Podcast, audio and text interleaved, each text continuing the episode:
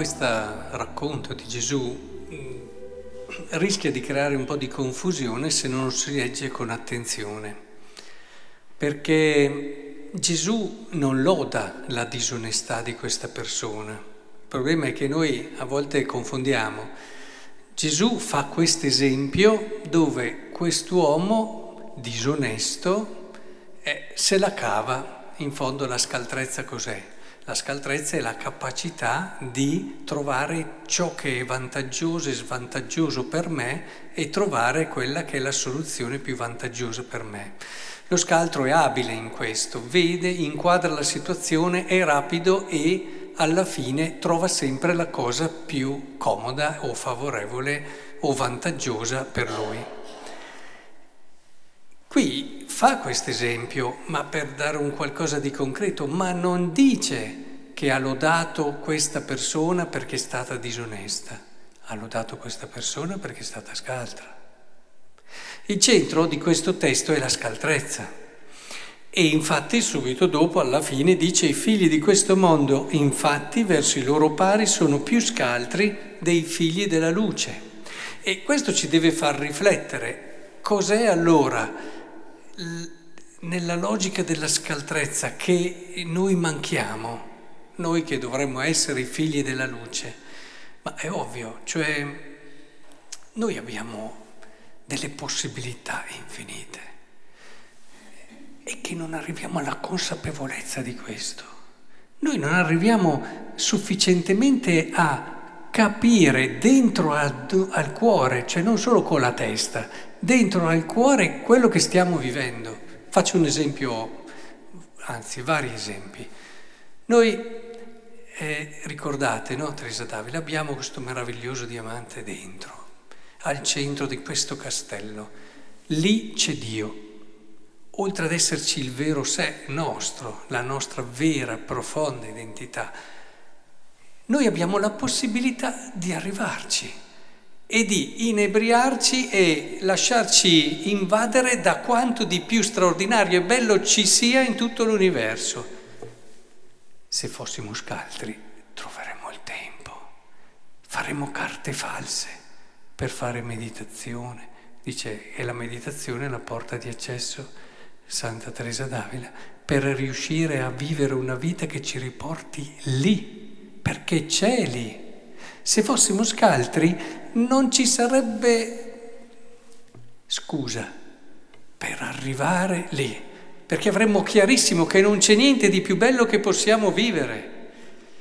E se avessimo la consapevolezza, ad esempio, che noi siamo tempio di Dio, è chiaro che tutto cambierebbe nel modo di fare le scelte, di considerare noi stessi, di vivere gli altri. Ce l'hanno insegnato da tanto, eh? avete ricevuto la vita divina nel battesimo, partecipiamo della vita divina, siete figli di Dio, avete Dio in voi e allora si scaltro. E, oppure pensate alla gioia, no? C'è più gioia nel dare che nel ricevere. Questo è vero. Ma ne abbiamo veramente consapevolezza? Bene, allora se sono scaltro riempio la mia vita di dono, non ci metto due, sono più contento a dare, allora do. E invece lì facciamo, non siamo così scaltri, non facciamo la cosa che è più vantaggiosa per noi e ci lasciamo prendere, distrarre da tante cose che alla fine, ma sì, ci danno Avete presente no, sempre l'immagine del profeta, pozzanguere di acqua sporca, preferiamo quelle, ci siamo dentro, è solo che l'acqua sporca, l'acqua che sta lì arriva anche un po' ad avere un malodore. E, e stiamo lì, invece di andare a bere da una sorgente di acqua fresca. Non siamo scaltri, noi possiamo in ogni momento della nostra vita vivere con quella semplicità di cuore che ci mette in abbandono alla volontà del Signore, che sappiamo è Lui e solo Lui che guida tutta la storia.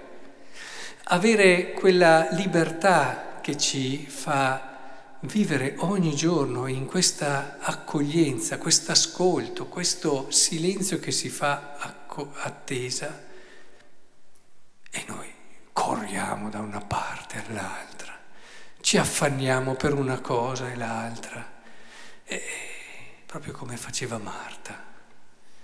E Gesù gli dice, ma non sei scaltra, non hai scelto la cosa che è più vantaggiosa per te, non hai scelto la parte migliore.